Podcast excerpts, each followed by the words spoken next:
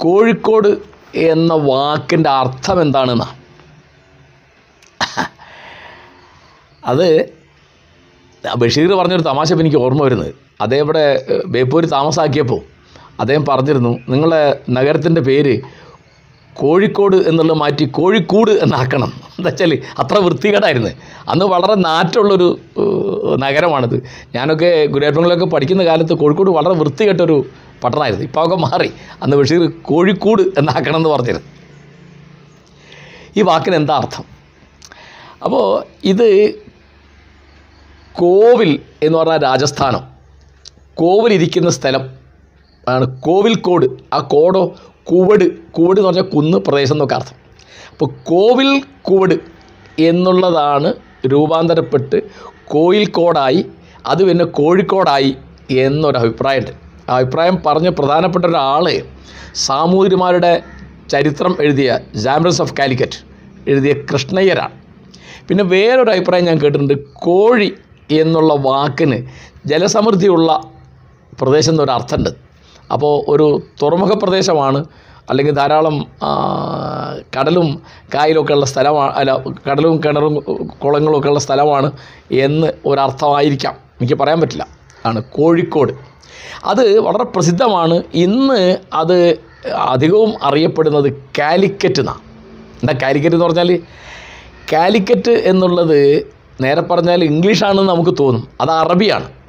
അറബി ഭാഷയിലെ ആ ഇ ഉ എന്ന് നാല് സ്വരങ്ങളേ ഉള്ളൂ. അവരുടെ ഭാഷയിൽ ഓ എന്നൊന്നും പറയാൻ പറ്റില്ല. അങ്ങനെ അപ്പോൾ കോഴിക്കോടിലെ ഈ ഓ ഒന്നും അതിൽ പറയാൻ പറ്റില്ല. പിന്നെ ഴ എന്നൊരു ശബ്ദം അറബിയിലില്ല പിന്നെ ഡ എന്നില്ല. അപ്പോൾ അവർക്ക് കോഴിക്കോട് എന്ന് കേട്ടപ്പോൾ അവർ അത് കാലിക്കൂത്ത് എന്നെഴുതി. കാലിക്കൂത്ത്. ഈ കാലിക്കൂത്ത് എന്ന് അറബികൾ എഴുതിയ അറബികൾ പറഞ്ഞു തന്നെയാണ് ഇംഗ്ലീഷുകാർ എഴുതിയത്. അവർ C A L I C U T കണ്ടോ? കാലിക്കൂത്ത് അവർ എഴുതുന്നത്. അവർ പിന്നെ അവരുടെ സ്വനഘടന അനുസരിച്ച് കാലിക്കറ്റ് എന്ന് വായിച്ചു.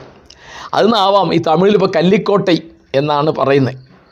അപ്പോൾ കോഴിക്കോട് എന്ന് പറയുമ്പോൾ ഒരു രാജസ്ഥാനം. ആരുടെ രാജസ്ഥാനം? സാമൂതിരിപ്പാടിന്റെ രാജസ്ഥാനം എന്നർത്ഥമായി അപ്പോൾ മലബാറിന്റെ തലസ്ഥാനമാണ് കോഴിക്കോട്. മലബാർ എന്ന് പറയുന്ന ഒരു രാജ്യത്തിന്റെ പേരല്ല കേട്ടോ. അത് ഒരു തീരത്തിന്റെ പേരാണ് മലബാർ കോസ്റ്റ് എന്ന് പറയുമല്ലോ. അത് കേരളം എന്നുള്ള അർത്ഥത്തിലാണ് ഉപയോഗിക്കുന്നത്. ഈ വാക്ക് അറബിയാണ്. ഈ പേര് മലബാർ എന്നുള്ള പേരിട്ടത് അറബികളാണ് അത് രണ്ട് വാക്കാണ്. ഒന്ന് മല വേറൊന്ന് ബാറ്. മല എന്ന് പറയുന്നത് നമ്മൾ പറയുന്ന മലയാളത്തിലുള്ള മല തന്നെ. കുന്നുമലയൊക്കെ കുന്നും മലയൊക്കെ ഉള്ള സ്ഥലം എന്നർത്ഥം പിന്നെ ബാറ് എന്നുള്ളത് അറബിയിൽ ബറ് എന്നൊരു വാക്കുണ്ട്. ബറ് എന്ന് അറബി പറഞ്ഞാൽ നാട് എന്നർത്ഥം കര എന്നർത്ഥം പ്രദേശം എന്നർത്ഥം രാജ്യം എന്നർത്ഥം അപ്പം മലബാർ എന്ന് പറഞ്ഞാൽ മലങ്കര എന്നാണ് അർത്ഥം. അപ്പം ഇത് നമ്മൾ ഈ പ്രദേശം എത്രയോ നേരത്തെ വിദേശികളുമായിട്ട് ബന്ധപ്പെട്ടു എന്നതിന്റെ സൂചനകൾ ഇപ്പോൾ ഈ രണ്ട് വാക്കിൽ തന്നെ നിങ്ങൾക്ക് കിട്ടിക്കഴിഞ്ഞു. ഇവിടെ സാമൂതിരിമാരുടെ രാജ്യമാണിത്.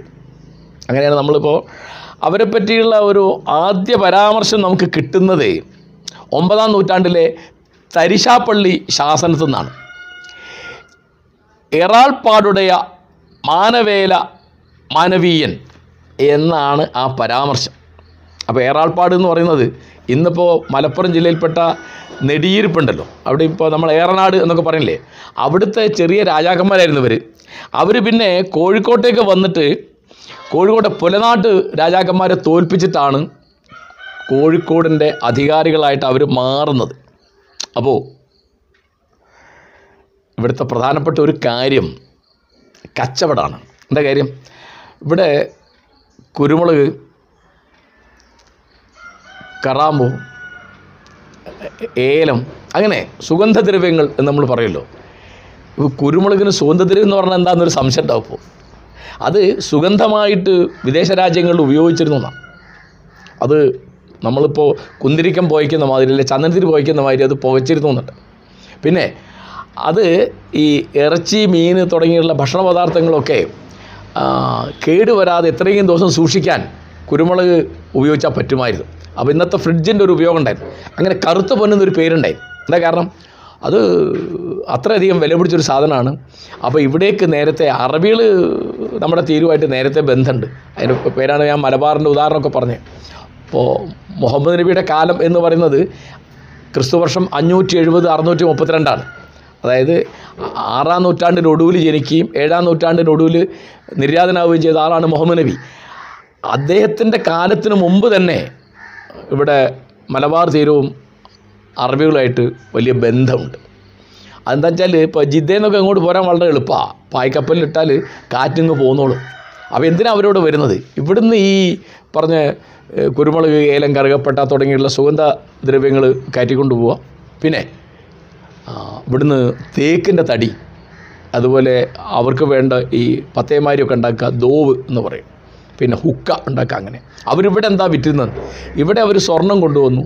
പിന്നെ ഇപ്പോൾ എം ടി വാസേൻ നായരുടെ എം ടിയും എം ടിയും കൂടി കൂടി എഴുതിയ അറബിപ്പൊന്ന് എന്നുള്ള ഒരു നോവൽ ഈ സമയത്ത് ഓർമ്മിക്കാം. അപ്പോൾ അവർ ഇവിടെ പൊന്ന് കൊണ്ടുവന്നു. പിന്നെ ഒലീവ് കൊണ്ടുവന്നു. ഈത്തപ്പഴം കൊണ്ടുവന്നു അങ്ങനെ. അപ്പോൾ ഇവിടേക്ക് പല ഭാഗത്തു നിന്ന് കാരക്ക വന്നിരുന്നു. കുറച്ച് ബസറയിൽ നിന്ന് വന്നു. ബസറ എന്ന് പറഞ്ഞ് ഇറാഖിന്റെ ഒരു തുറമുഖ പട്ടണമാണ് ബസറ. മലയാളത്തിലൊരു ചൊല്ലുണ്ട്. നിങ്ങൾ ബസറയിലേക്ക് കാരക്ക കയറ്റരുത്. കൊല്ലക്കടയിൽ തൂശി വെക്കുക എന്ന് പറയുമല്ലോ അതിന് പകരം ഇവിടുത്തെ മാപ്പിളമാർ സാറിന് ഉപയോഗിക്കുന്നൊരു ശൈലിയാണെന്ത്? നിങ്ങൾ ബസറയിലേക്ക് കാരക്ക കയറ്റരുത്. എന്നാലും നമ്മളെ പഠിപ്പിക്കരുതെന്ന് അർത്ഥം. അപ്പോൾ അങ്ങനെ വളരെ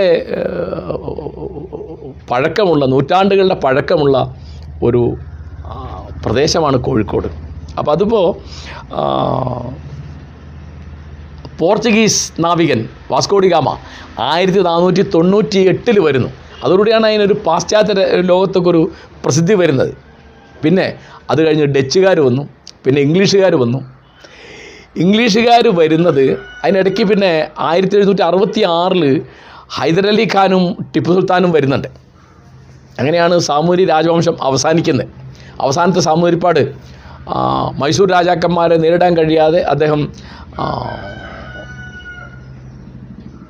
തന്റെ കൊട്ടാരത്തിൽ തീ കൊടുത്ത് അതിൽ ചാടി ആത്മാഹുതി നടത്തിയെന്ന. ഇവിടുന്ന് അനവധി രാജകുടുംബാംഗങ്ങളും പ്രഭു കുടുംബങ്ങളും ജന്മിമാരൊക്കെ തിരുവിതാംകൂറിലേക്കൊക്കെ ഒഴിച്ചു പോയ കാര്യങ്ങളൊക്കെ ഉണ്ട്.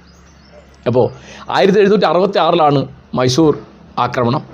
ആയിരത്തി എഴുന്നൂറ്റി തൊണ്ണൂറ്റി രണ്ടിൽ മൂന്നാം മൈസൂർ യുദ്ധം തോറ്റിട്ട് അതിന്റെ സന്ധി അനുസരിച്ച് മലബാർ ബ്രിട്ടീഷുകാർക്ക് വിട്ടുകൊടുക്കുകയാണ് ടിപ്പു സുൽത്താൻ. അപ്പോൾ ബ്രിട്ടീഷ് ഇന്ത്യയിലെ മദിരാശി പ്രവിശ്യയിൽ പ്രസിഡൻസി എന്ന് പറയും. അതിലൊരു ജില്ലയാണ് മലബാർ. മലബാർ ഡിസ്ട്രിക്ട് എന്ന് പറയാം. ബ്രിട്ടീഷ് മലബാർ എന്ന് പറയും. അപ്പോൾ നമ്മൾ ഓർമ്മിക്കേണ്ടത് ആ ബ്രിട്ടീഷ് ഇന്ത്യയിലെ ഒരു ജില്ലയായ മലബാറിന്റെ തലസ്ഥാനമാണ് കോഴിക്കോട്.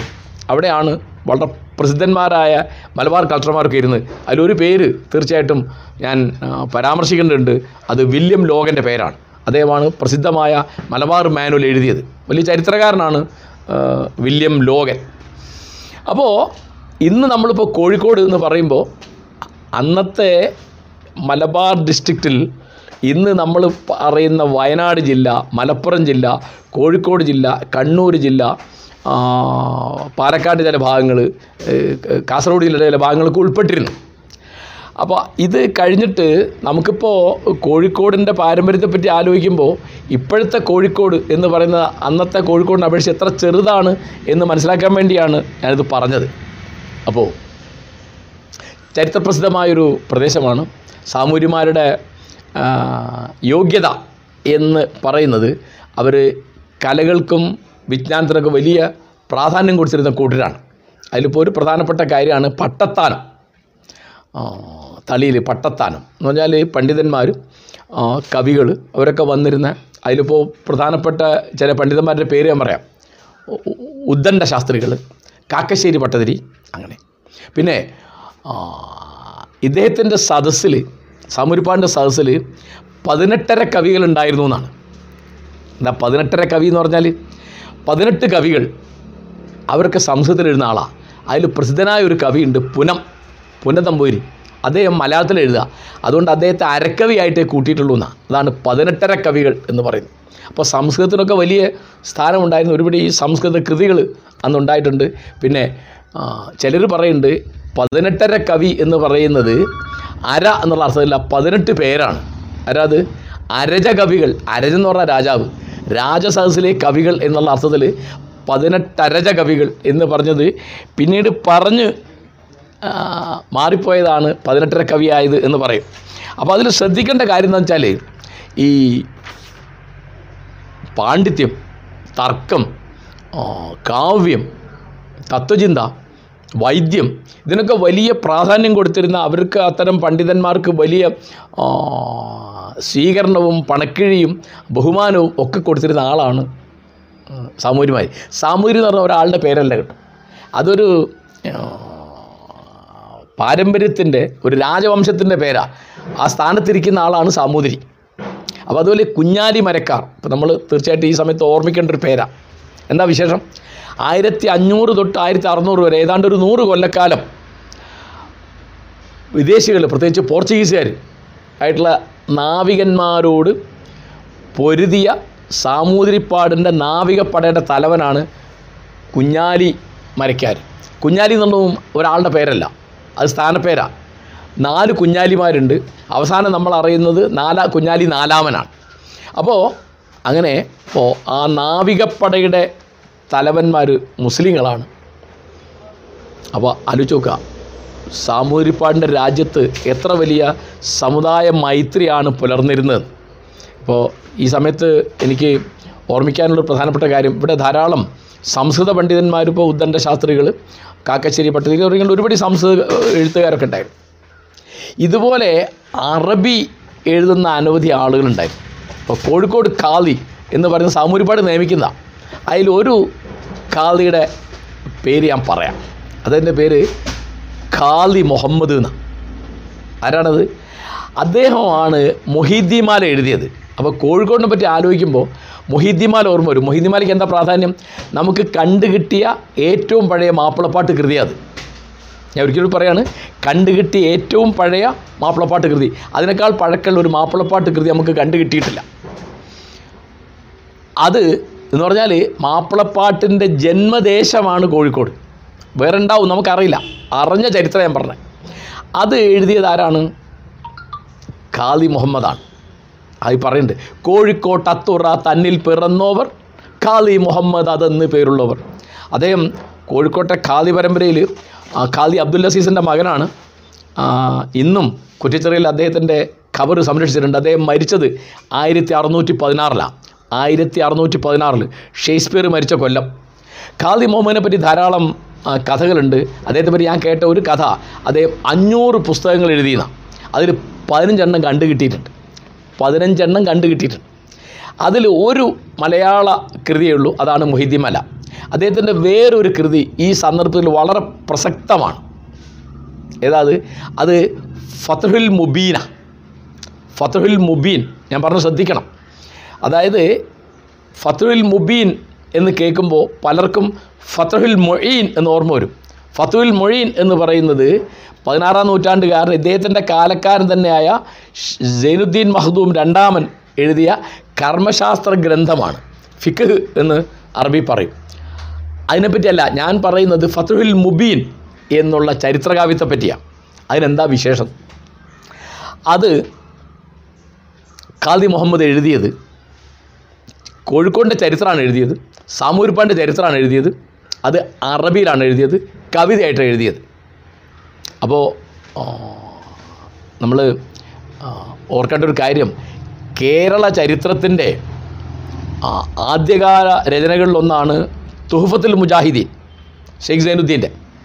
അത് അദ്ദേഹം അവരൊക്കെ പൊന്നാനിക്കാരാണ്. പൊന്നാനിയൊക്കെ സാമൂതിരിപ്പാടിന്റെ രണ്ടാം തലസ്ഥാനമാണ് പൊന്നാനിയൊക്കെ അന്ന് ഈ കോഴിക്കോടിന്റെ ഭാഗമാണ് എങ്ങനെ സാമൂതിരിപ്പാട് ഇടയ്ക്ക് ചെന്ന് താമസിക്കുന്ന സ്ഥലമാണ് പൊന്നാനി. അവിടെയാണ് മുസ്ലിങ്ങളുടെ അത് അങ്ങനെ പറയാറുണ്ട് ദക്ഷിണേന്ത്യയിലെ മക്കയാണ് പൊന്നാനി എന്ന് പറയും. വലിയ വിജ്ഞാന കേന്ദ്രമൊക്കെ ഉണ്ടായിരുന്നതാണ്. അപ്പോൾ ഫത്തുഹിൽ മുബീൻ എന്നുള്ള കാവ്യത്തിന്റെ വിശേഷം എന്താണെന്ന് വെച്ചാൽ അത് അതിന്റെ മുഖവരി പറയുന്നുണ്ട് ഇത് പുറം രാജ്യങ്ങളിലെ രാജാക്കന്മാർ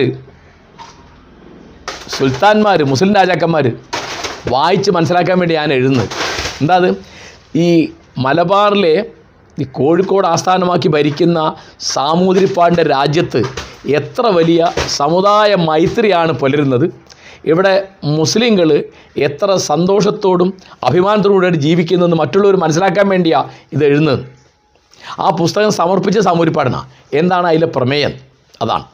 അതിലെ പ്രമേയം ആയിരത്തി അഞ്ഞൂറ്റി എഴുപത്തി ഒന്നിൽ ബേപ്പൂരിനടുത്ത ചാലിയത്ത് പോർച്ചുഗീസുകാർ കെട്ടിയൊരു കോട്ടയുണ്ടായിരുന്നു. അത് തിരൂരടുത്തുള്ള വെട്ടത്തുനാട് രാജാവിന്റെ സഹായത്തോടു കൂടിയാണ് പോർച്ചുഗീസുകാർ ഈ കോട്ട കിട്ടിയത്. അപ്പോൾ നമ്മൾ ഓർക്കുക ചെറിയ ചെറിയ നാട്ടുരാജ്യങ്ങൾ ഈ സാമൂരിപ്പാടിന്റെ കീഴിലുണ്ട് കേട്ടോ അതൊക്കെ സാമൂരിപ്പാടിന് കപ്പം കൊടുക്കുന്നവരോ അതേ സാമന്തന്മാരോ ഒക്കെയാണ്. അതിപ്പോൾ ഉദാഹരണം പറഞ്ഞപ്പോൾ പരപ്പനാട് രാജാവുണ്ട് തൊട്ടടുത്ത് താനൂർ വേറെ രാജാവുണ്ട്. അങ്ങനെ ചെറിയ രാജവംശങ്ങളാണ്. അപ്പോൾ വെട്ടത്നാട് രാജാവിന്റെ സഹായത്തോടു കൂടിയാണ് പോർച്ചുഗീസുകാർ കോട്ട പണിതത്. ഈ കോട്ട മുസ്ലിങ്ങളും നായർ പടയാളികളും ഒന്നിച്ചു ചേർന്ന് യുദ്ധം ചെയ്ത് പോർച്ചുഗീസ് സൈന്യത്തെ തോൽപ്പിച്ച് പൊളിച്ചു കളയും. അതാണ്. ഒന്നിച്ച് യുദ്ധം ചെയ്യുക. ആ ഒന്നിച്ച് യുദ്ധം ചെയ്യുന്നതിന്റെ യോഗ്യത എന്താണ്? നാടിന് വേണ്ടി ഹിന്ദുക്കളും മുസ്ലിങ്ങളും യോജിച്ചു.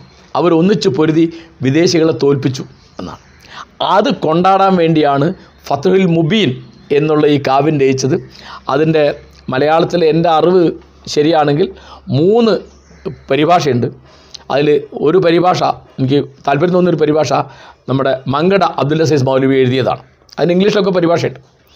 അപ്പോൾ അത് നമ്മുടെ പഴയകാല ചരിത്രത്തിന്റെ ഒരു രേഖയാണ്. ഈ തരത്തിൽ സമുദായ മൈത്രി എങ്ങനെയാണ് പുലരുന്നത് എന്ന് കാണിക്കാൻ വേണ്ടി പുറം രാജ്യങ്ങളുടെ രാജാക്കന്മാർക്ക് മനസ്സിലാക്കാൻ വേണ്ടി അറബിയിൽ എഴുതുന്നു എന്ന് പറഞ്ഞാണ്.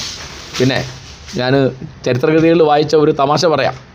അബ്ദുൾ റസാഖ് എന്ന പേരായിട്ട് ഒരു സഞ്ചാരി കോഴിക്കോട്ട് വരുന്നുണ്ട്. അപ്പോൾ അദ്ദേഹത്തെ ഒരു രാജാവ് പറഞ്ഞയച്ച എന്തിനാണ്? സാമൂതിരിപ്പാടിനെ ഇസ്ലാം മതത്തിലേക്ക് പരിവർത്തനം നടത്താൻ വേണ്ടിയിട്ട്.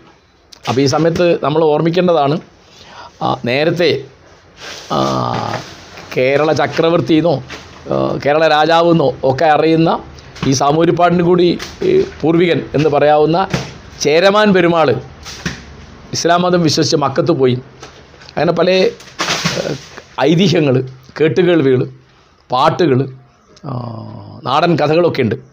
അത് ചരിത്രപരമായി ശരിയാണ് എന്ന് നമ്മുടെ പ്രാചീന കേരള ചരിത്രത്തിലെ ഏറ്റവും വലിയ അധികാരിയായ ഡോക്ടർ എം ജി എസ് പറയണ്ടേ അതിലൊരു പ്രശ്നമുള്ളത് ഏത് കാലത്താണ് ചേരമാൻ പെരുമാൾ മക്കത്ത് പോയതെന്നാണ് ഇവിടുത്തെ മുസ്ലിങ്ങളുടെ വിശ്വാസം അനുസരിച്ച് അത് നബിയുള്ള കാലത്താണ്. അപ്പോൾ സാമൂരിപ്പാട് അവിടെ ചെന്ന് അങ്ങനെ പല കഥയുണ്ട്. അദ്ദേഹം താജുദ്ദീൻ എന്ന് പേര് സ്വീകരിച്ചു. അദ്ദേഹം സഹാബിയായിരുന്നൊക്കെ പറയുന്നുണ്ട്. തുഹഫത്തുൽ മുജാഹിദീൻ എന്നുള്ള ഷെയ്ഖ് സൈനുദ്ദീന്റെ പുസ്തകത്തിൽ പറയുന്നത് മുഹമ്മദ് നബിയുടെ കാലം കഴിഞ്ഞ് ഇരുന്നൂറ്റമ്പത് കൊല്ലം കഴിഞ്ഞിട്ടാണ് ഇവിടെ കേരളത്തിൽ ഇസ്ലാം മതം വന്നതെന്നാണ് മറ്റത് ആളുകൾക്ക് വിശ്വസിക്കാം. അതിന് തെളിവൊന്നുമില്ല. നമുക്ക് തെളിവുള്ള എന്താണ്? ഞാൻ നേരത്തെ പറഞ്ഞ തരിശാപ്പള്ളി ശാസനത്തിൽ സാക്ഷി ഒപ്പിട്ടതിൽ ചില മുസ്ലിങ്ങളുണ്ട്. അതാണ് ഇവിടുത്തെ ഒരു മുസ്ലിം സമൂഹത്തിന്റെ സാന്നിധ്യത്തെപ്പറ്റി നമുക്ക് തെളിവ് കിട്ടുന്നത് തരിശാപ്പള്ളി ശാസനത്തിലാണ്. അത് ഒമ്പതാം നൂറ്റാണ്ടിലാണ്. അപ്പോൾ മുഹമ്മദ് നബിയുടെ കാലം ഏഴാം നൂറ്റാണ്ടിൽ കഴിഞ്ഞു. അപ്പോൾ ഒമ്പതാം നൂറ്റാണ്ടിലാണ് ഇവിടെ ഇസ്ലാം മതം എത്തിയത്. അപ്പോൾ എം ജി എസ് പറയുന്ന അനുസരിച്ചാണെങ്കിൽ ചേരമാൻ പെരുമാൾ ഇവിടുന്ന് മക്കത്തേക്ക് പോയത് പതിനൊന്നാം നൂറ്റാണ്ടിലായിരിക്കാം. അല്ലെ പന്ത്രണ്ടാം നൂറ്റാണ്ടിലായിരിക്കാം. ഇരിക്കട്ടെ. അപ്പോൾ ഈ തരത്തിൽ ഇവിടെ കോഴിക്കോട്ട് ഉള്ള രാജാവിനെ മതം മാറ്റാൻ വേണ്ടി വരികയാണ് ആര്? അബ്ദുൾ റസാഖ്. അബ്ദുൾ റസാഖ് വന്നൊക്കെ സംസാരിച്ചു. അപ്പോൾ അബ്ദുൾ റസാഖിന് വലിയ സ്വീകരണ സൽക്കാരം കൊടുത്ത് അദ്ദേഹത്തിന് സമ്മാനങ്ങൾ കൊടുത്ത് പറഞ്ഞയച്ചു. സാമൂരിപ്പാട്. സാമൂരിപ്പാട് മതം മാറിയൊന്നും ഉണ്ടായില്ല. പക്ഷേ അതിൽ ശ്രദ്ധിക്കേണ്ട കാര്യം അദ്ദേഹം ഒട്ടും പ്രകോപിതനായില്ല. അവിടെയാണ് ശ്രദ്ധിക്കേണ്ട കാര്യം. ഇപ്പം ഇന്ന് ഒരു സാധാരണ ഒരു പണക്കാരൻ വേണ്ട ഒരു വലിയ പ്രഭു വേണ്ട ഒരു മന്ത്രിയോ എം എൽ എ ഒന്നും ആവണ്ട ഒരു സാധാരണക്കാരന്റെ സ്ഥലത്തേക്ക് ഒരാൾ വന്നിട്ട് ഇങ്ങനെ മതം മാറുന്നതിനെ പറ്റി പറയുമ്പോൾ എത്രമാത്രം അയാൾ ചിലപ്പോൾ പ്രകോപിതനായേക്കാം. ഇത് ഒരു രാജാവാണ്. ഏത് രാജാവ്? ലോകത്തിന്റെ പല ഭാഗത്തും പ്രസിദ്ധിയുള്ള രാജാവ്. ഈ കച്ചവടം കൊണ്ട് സമ്പന്നനും പ്രസിദ്ധനുമായുള്ള ഒരു രാജാവാണ് സാമൂരി അപ്പോൾ അദ്ദേഹത്തിന്റെ കൊട്ടാരത്തിലേക്കായി വരുന്നത്. പിന്നെ നമ്മൾ ഓർക്കേണ്ട ഒരു കാര്യം. കോഴിക്കോട് അതിന്റെ പരിസരം ഒക്കെ മുസ്ലിം ജനസംഖ്യ കൂടാൻ രണ്ട് കാരണമുണ്ട്. ഒന്ന് കീഴ്ജാതി എന്ന് വിളിക്കപ്പെട്ട കൂട്ടത്തിൽ നിന്ന് ആളുകൾ ധാരാളമായിട്ട് മതം മാറി.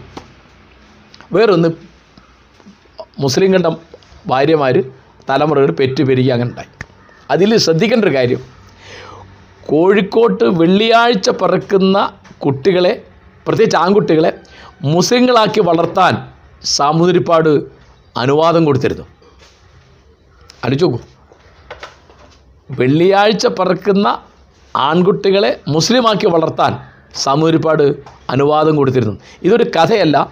ഞാൻ നേരത്തെ പറഞ്ഞ വില്യം ലോഗൻ അദ്ദേഹത്തിന്റെ മലബാർ മാനുവൽ എന്നുള്ള കൃതിയിൽ ഈ സംഗതി രേഖപ്പെടുത്തിയിട്ടുണ്ട്. അപ്പോൾ സാമൂതിരിപ്പാടിന് എന്താ അതിന്റെ ആവശ്യം? അദ്ദേഹത്തിന്റെ നാവികപ്പടയിൽ മുസ്ലിങ്ങളാണ്. അതാണ് കാര്യം. പക്ഷേ ഇങ്ങനെ ഇവർ ഒരു പുതിയ മതത്തിൽ ചേർന്ന് തകരാറാക്കുമല്ലോ അല്ലെങ്കിൽ തകരാറായി പോവല്ലോ എന്നൊന്നുള്ള യാതൊരു ബേജാറും ആർക്കില്ല സാമൂരിപ്പാടില്ല അപ്പോൾ ഏത് അളവിൽ ഇവിടെ സമുദായ മൈത്രി പുലർന്നിരുന്നു എന്നാണ് ഞാൻ പറയുന്നത്. അപ്പോൾ ഞാനിപ്പോൾ മാപ്പിളപ്പാട്ടിനെ പറ്റി പറഞ്ഞു. ഇതുപോലെ കഥകളി നമ്മുടെ പ്രധാനപ്പെട്ട ക്ഷേത്രകലയാണ് കഥകളി. അത് കൃഷ്ണനാട്ടം രാമനാട്ടം എന്ന് രണ്ട് കലകളിൽ നിന്ന് ഉണ്ടായി വന്നതാണ് എന്നാണ് ചരിത്രകാരന്മാർ പറയുന്നത്. അതിൽ കൃഷ്ണനാട്ടം എന്നുള്ള കളി. കോഴിക്കോട്ടെയാണ് സാമൂരിപ്പാണ്ടിയാണ് പതിനഞ്ചാം നൂറ്റാണ്ടൊക്കെ കൃഷ്ണാട്ടുണ്ട് അപ്പോൾ ഞാൻ പറഞ്ഞു മൊഹിദ്ദിമാല വഴി മാപ്പിളപ്പാട്ടിന്റെ പിറവി അടയാളപ്പെടുത്തുന്നത് കോഴിക്കോടാണ്. അതിപ്പോൾ അതിന്റെ കാലം ഏതാണെന്ന് ചോദിച്ചാൽ പതിനേഴാം നൂറ്റാണ്ടിന്റെ തുടക്കത്തിലാണ് കൃത്യമായിട്ട് പറഞ്ഞാൽ ആയിരത്തി അറുന്നൂറ്റി ഏഴിലാണ് മൊഹിദിമാരെ ജയിച്ചത്. ആയി പറയുന്നുണ്ട് കൊല്ലം എഴുന്നൂറ്റി എൺപത്തി രണ്ടിൽ ഞാൻ കോത്തന്നി മാലനെ നൂറ്റി അമ്പത്തി അഞ്ചും എന്ന്. കൊല്ലം എഴുന്നൂറ്റി എൺപത്തി രണ്ട് എന്ന് പറഞ്ഞാൽ അതിനോട് കൊല്ലവർഷം. അത് അദ്ദേഹം കാലം പറഞ്ഞത് ഹിജറ വർഷം അല്ല പറഞ്ഞത്. എന്താ പറഞ്ഞത് ഇവിടുത്തെ മലബാർ എറ എന്ന് ഇംഗ്ലീഷുകാർ പറയും. മലയാളം വർഷം കൊല്ലവർഷം. അതിലാണ് പറഞ്ഞ് എഴുന്നൂറ്റി എൺപത്തി രണ്ട് അതിനോട് എണ്ണൂറ്റി ഇരുപത്തഞ്ച് കൂട്ടുമ്പോൾ ആയിരത്തി അറുന്നൂറ്റി എഴുന്ന് കിട്ടും. അത്ര പഴക്കമുണ്ടായി അപ്പോൾ കേരളത്തിലെ മുസ്ലിങ്ങളുടെ പഴയകാലത്തെ ലിഖിത പാരമ്പര്യമായ അറബി മലയാളത്തിന്റെ പഴക്കം നിർണയിക്കാൻ നമ്മളെ സഹായിക്കുന്ന ഒരു പുസ്തകമാണ് മൊഹിദ്ദിമല അത് പതിനേഴാം നൂറ്റാണ്ടിലാണ്. അപ്പോൾ അന്ന് ആവില്ല കുറേ കാലമായിട്ടുള്ളൊരു എഴുത്ത് സമ്പ്രദായം ആയിരിക്കും അത്. ആയിരത്തി അറുന്നൂറ്റി ഏഴിൽ ഇങ്ങനെ പുസ്തകം ഉണ്ടാവണമെങ്കിൽ. അപ്പോൾ അതിനൊരു അറുന്നൂറോ എഴുന്നൂറോ കൊല്ലത്തെ പഴക്കം. കണ്ട് ചില ആളുകൾ ആയിരം കൊല്ലത്തെ പഴക്കമുണ്ടെന്ന് പറയുന്നുണ്ട്. അതിപ്പോൾ നമുക്ക് തെളിവുള്ളത് ഈ ആയിരത്തി അറുന്നൂറ്റി ഏഴിലെ പുസ്തകത്തിലാണ്. ആ മൊഹിദ്ദിമാല അത് എവിടെ നോക്കിയാലും വളരെ മൂപ്പത്തിയ ഒരു കാവ്യ പാരമ്പര്യത്തിലെ കൃതിയാണെന്ന് മനസ്സിലാവും. അതിനുമുമ്പ് എത്രയോ കൃതികൾ ഉണ്ടായിട്ടുണ്ടാവും. അതൊന്നും അന്ന് ആളുകൾ എഴുതി വെച്ചിട്ടുണ്ടാവില്ല. പണ്ടൊന്നും എഴുതി വെക്കുന്നതല്ല പരിപാടി. അതൊക്കെ ഓർമ്മയിൽ സൂക്ഷിക്കുകയാണ്. ഓർമ്മയിൽ സൂക്ഷിക്കുക. അപ്പോൾ സംസ്കൃതത്തിൽ അമരകോശം എന്ന് നിഘണ്ടുണ്ട്. അത് പദ്യത്തിലാണ് എന്തിനാണ്? ഓർത്ത് ചൊല്ലാൻ വേണ്ടിയാണ് ഇപ്പോൾ സാമൂതിരി രാജവംശക്കാരനായ ഒരു ഗുരുനാഥൻ എനിക്കുണ്ട്. പി സി ഏട്ടനുണ്ണി രാജാവ്. അദ്ദേഹം ഗുരുവായൂരപ്പൻകുളയിൽ ഞങ്ങളുടെ അധ്യാപകനായിരുന്നു മഹാപണ്ഡിതൻ. അദ്ദേഹം അനവധി കാവ്യങ്ങൾ അദ്ദേഹത്തിന് കാണാപ്പാടുണ്ട്. അമരകോശ അദ്ദേഹത്തിന് കാണാപ്പാടാ. എന്നാൽ പദ്യമാണത് ഏത് പദ്യം കേട്ടാലും നമ്പരാൻ ഓർമ്മയാവും. അപ്പോൾ അങ്ങനെ അത് ഓർമ്മയിൽ സൂക്ഷിച്ചായിരിക്കാം അന്നൊക്കെ ഈ അറബ് മലയാളമൊക്കെ. പിന്നെ അത് കയ്യെഴുത്ത് വന്നിരിക്കാം. പിന്നെ അറബ് മലയാളം അച്ചടിയൊക്കെ തുടങ്ങുന്നത് പത്തൊമ്പതാം നൂറ്റാണ്ടിന്റെ ഒടുവിലാണ്. എന്റെ ധാരണ ശരിയാണെങ്കിൽ ആയിരത്തി എണ്ണൂറ്റി അറുപതിലാണ് തലശ്ശേരിയിൽ ആദ്യമായിട്ട് ആ തരത്തിലുള്ളൊരു പ്രസ് അന്ന് ലിത്തോ പ്രസ്സാണ് ബ്ലോക്ക് എടുത്ത് അടിക്കുന്ന ലിത്തോ പ്രസ് എന്ന് പറയാം. ഒരു പേജ് അങ്ങനെ തന്നെ ബ്ലോക്ക് ആക്കി എടുത്ത് അടിക്കുന്നതിനെയാണ് ലിത്തോ പ്രസ് എന്ന് പറയുക അങ്ങനെയാണ് അറബികൾ ആദ്യം അച്ചടിച്ചത്. അപ്പോൾ അത്ര പഴക്കമുണ്ട്. അപ്പോൾ ഞാൻ പറയുന്നത് വിജ്ഞാനം കലകൾ സാഹിത്യം ഇതിനൊക്കെ വലിയ പ്രാധാന്യമുണ്ടായിരുന്ന ഒരു രാജ്യമാണ് ഈ കോഴിക്കോട്.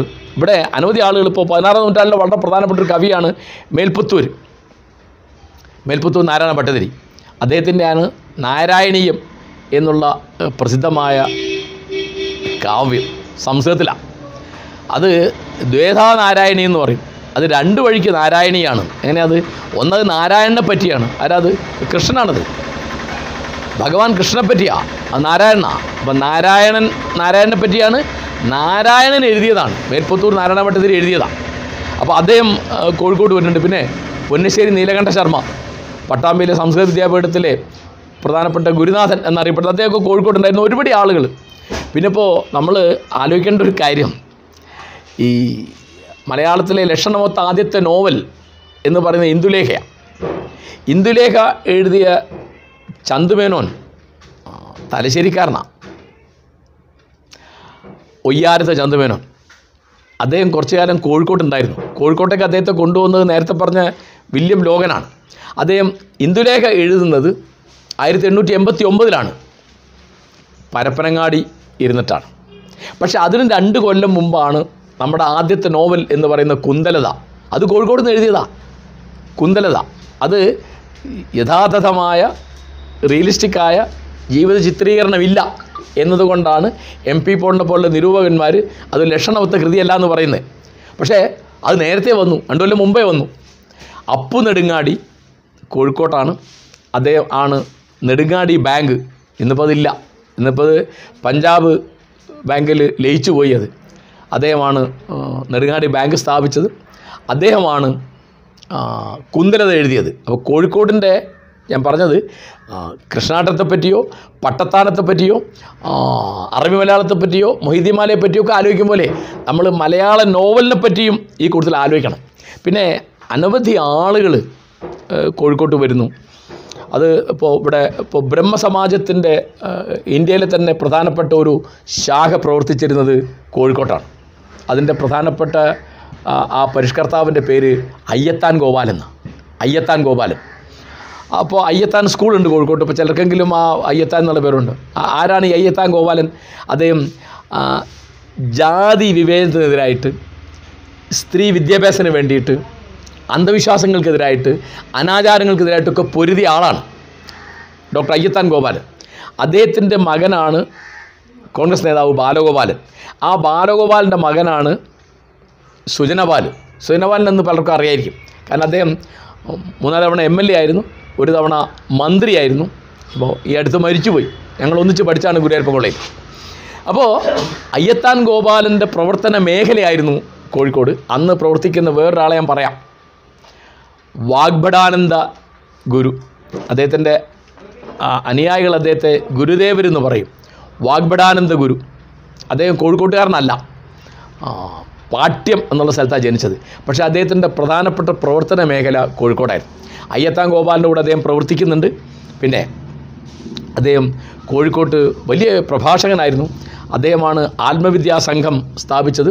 ആത്മവിദ്യ എന്നുള്ള പുസ്തകം എഴുതിയ അദ്ദേഹമാണ് വലിയ പ്രഭാഷകനായിരുന്നു പത്രപ്രവർത്തകനായിരുന്നു അനവധി കാര്യങ്ങൾ.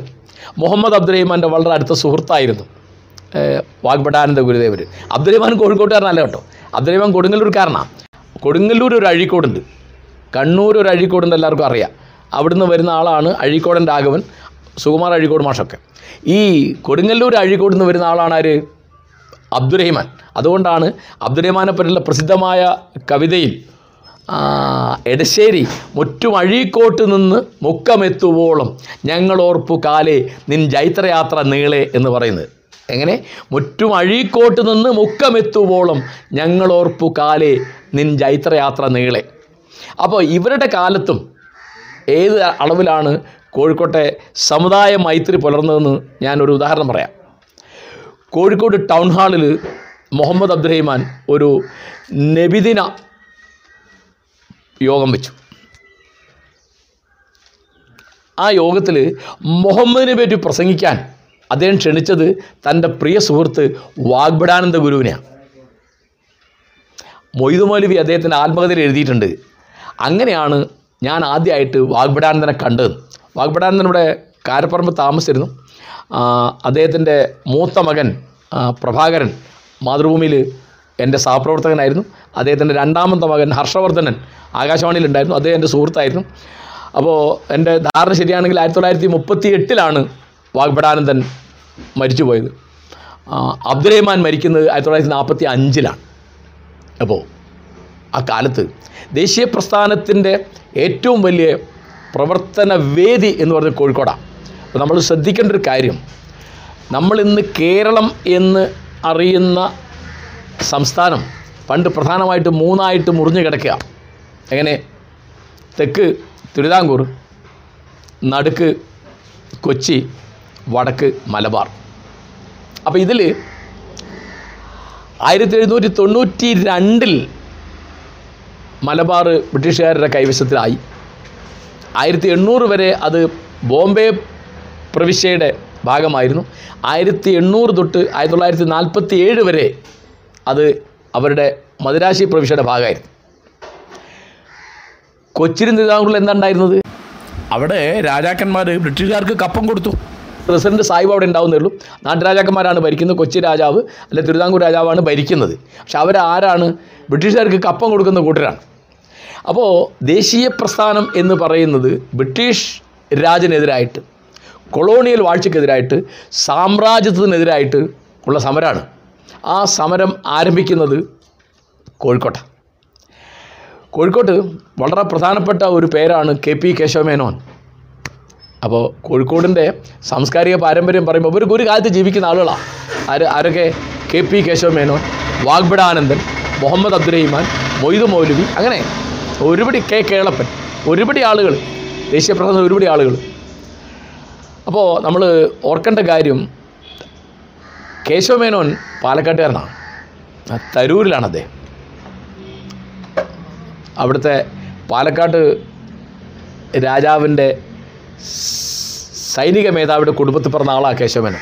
അദ്ദേഹം പഠിക്കുന്നത് ഇംഗ്ലണ്ടിലാണ്. ഈ ഗാന്ധി നെഹ്റു വല്ലഭായ് പട്ടേൽ ജിന്ന ഇവരൊക്കെ പഠിച്ച മാതിരി ഇംഗ്ലണ്ടിൽ പോയിട്ട് നിയമം പഠിക്കുന്ന ആളാണ് കേശവമേനോൻ അദ്ദേഹം കേട്ടോ അതേ അന്ന് അവിടെ പഠിക്കുന്ന കാലത്ത് അന്ന് മാതൃഭൂമി പത്രമല്ല എന്താ ഉള്ളത്? മനോരമുണ്ട് മലയാള മനോരമ ആയിരത്തി എണ്ണൂറ്റി എൺപത്തി എട്ടിൽ പ്രവർത്തനം ആരംഭിച്ചിട്ടുണ്ട് കോട്ടയത്ത്. അപ്പോൾ അതിന്റെ വാരാന്തപതിപ്പിൽ അദ്ദേഹം എഴുതിയ അവിടുത്തെ അനുഭവങ്ങളിലെ ലേഖനങ്ങൾ സമാഹരിച്ചിട്ടാണ് ബിലാത്തി വിശേഷം എന്നുള്ള ബ്രിട്ടനെ പറ്റിയുള്ള വളരെ പ്രധാനപ്പെട്ട നമ്മുടെ പുസ്തകം ഉണ്ടായത്. കേശവൻ ആയിരത്തി തൊള്ളായിരത്തി പതിനാറിൽ ഇവിടെ വരും.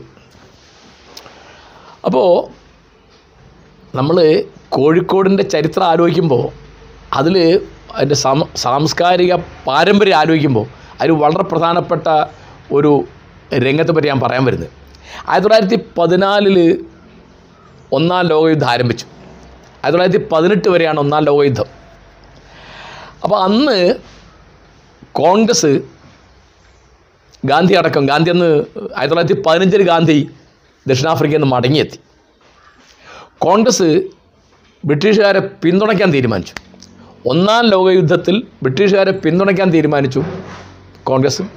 അപ്പോൾ കോഴിക്കോട്ട് ആയിരത്തി തൊള്ളായിരത്തി പതിനാറിൽ ജില്ലാ കലക്ടർ കോഴിക്കോട് ടൗൺ ഹാളിൽ ഒരു മീറ്റിംഗ് വിളിച്ചു. എന്തിനാണ്? യുദ്ധനിധി. വാർ ഫണ്ട് രൂപീകരിക്കാൻ വേണ്ടിയാണ് അപ്പോൾ അതിന്റെ സദസ്സിന്റെ മുൻനിരയിൽ ഇരിക്കുന്നുണ്ട് കേശവൻ. അദ്ദേഹത്തെ എല്ലാവരും അറിയും. കാരണം അദ്ദേഹം ഇംഗ്ലണ്ടിലൊക്കെ പോയി പഠിച്ച് വളരെ യോഗ്യനായിട്ട് വന്ന ആളാണ് അപ്പോൾ ജില്ലാ കളക്ടർ അദ്ദേഹത്തെ സംസാരിക്കാൻ വിളിച്ചു. അപ്പോൾ കേശവമേനോൻ സംസാരിക്കാൻ തുടങ്ങിയത് മലയാളത്തിലാണ് അപ്പോൾ കളക്ടർ പറഞ്ഞു മലയാളത്തിൽ പറയാൻ പറ്റില്ല. എന്താ അത്? ഇംഗ്ലീഷ് പറയണം. അപ്പോൾ കേശവനും പറഞ്ഞു എന്റെ മുമ്പിലിരിക്കുന്നത് എന്റെ നാട്ടുകാരായ മലയാളികളാണ് ഞാൻ മലയാളിയാണ്.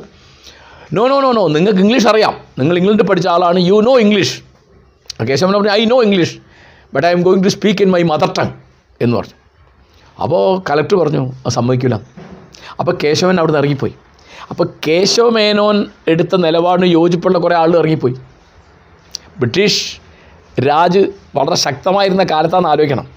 അപ്പോൾ എന്റെ കണക്കിന് കേരളത്തിലെ സ്വാതന്ത്ര്യ സമരം ആരംഭിച്ചത് കേശവമേന്റെ ആ ഇറങ്ങിപ്പോക്കില്ല അത് ഭാഷയുടെ പേരിലാണ് കേശവൻ ഇറങ്ങിപ്പോയത്. ഞാൻ മലയാളിയാണ്. മലയാളികളോട് ഞാൻ മലയാളത്തിൽ സംസാരിക്കും.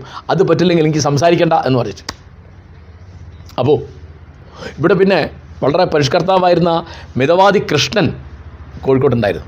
അതിൽ നമ്മൾ വളരെ ശ്രദ്ധിക്കേണ്ട ഒരു കാര്യമുണ്ട്. ഇപ്പോൾ പൊതുവെ ആളുകൾക്ക് അറിയുന്ന ഒരു കാര്യമാണ് വൈക്കം സത്യാഗ്രഹം. എന്താ അത്?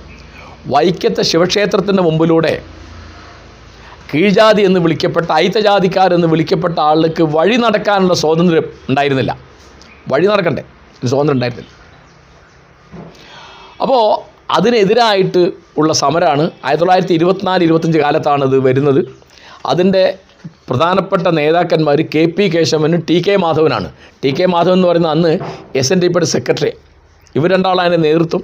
കേശവൻ അന്ന് ജയിലൊക്കെ പോകുന്നുണ്ട് പക്ഷേ ഈ വൈക്കം സത്യാഗ്രഹം അഖിലേന്ത്യാ പ്രസിദ്ധമായൊരു സമരം അത് ഗാന്ധിയൊക്കെ വരും.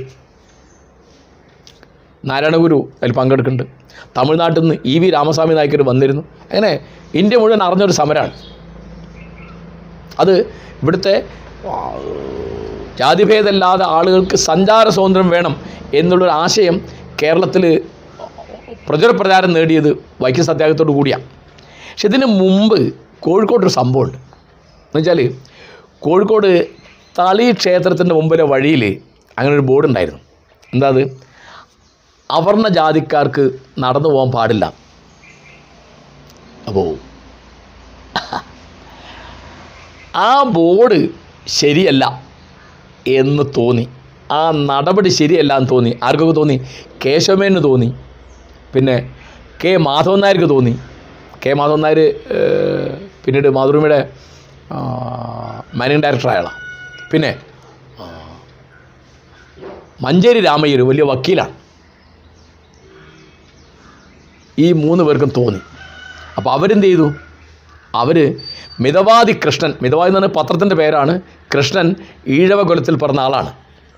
കൃഷ്ണനെയും കൂട്ടിയിട്ട് ഈ മൂന്ന് പേര് ആയിരത്തി തൊള്ളായിരത്തി പതിനേഴിലാണ് വൈക്കം സത്യാഗ്രഹം നടക്കുന്നതിന്റെ ഏഴ് കൊല്ലം മുമ്പ് അതിൽ നടന്നു പോവുകയാണ് അല്ലേ ആരൊക്കെയാണ് നടക്കുന്നത്?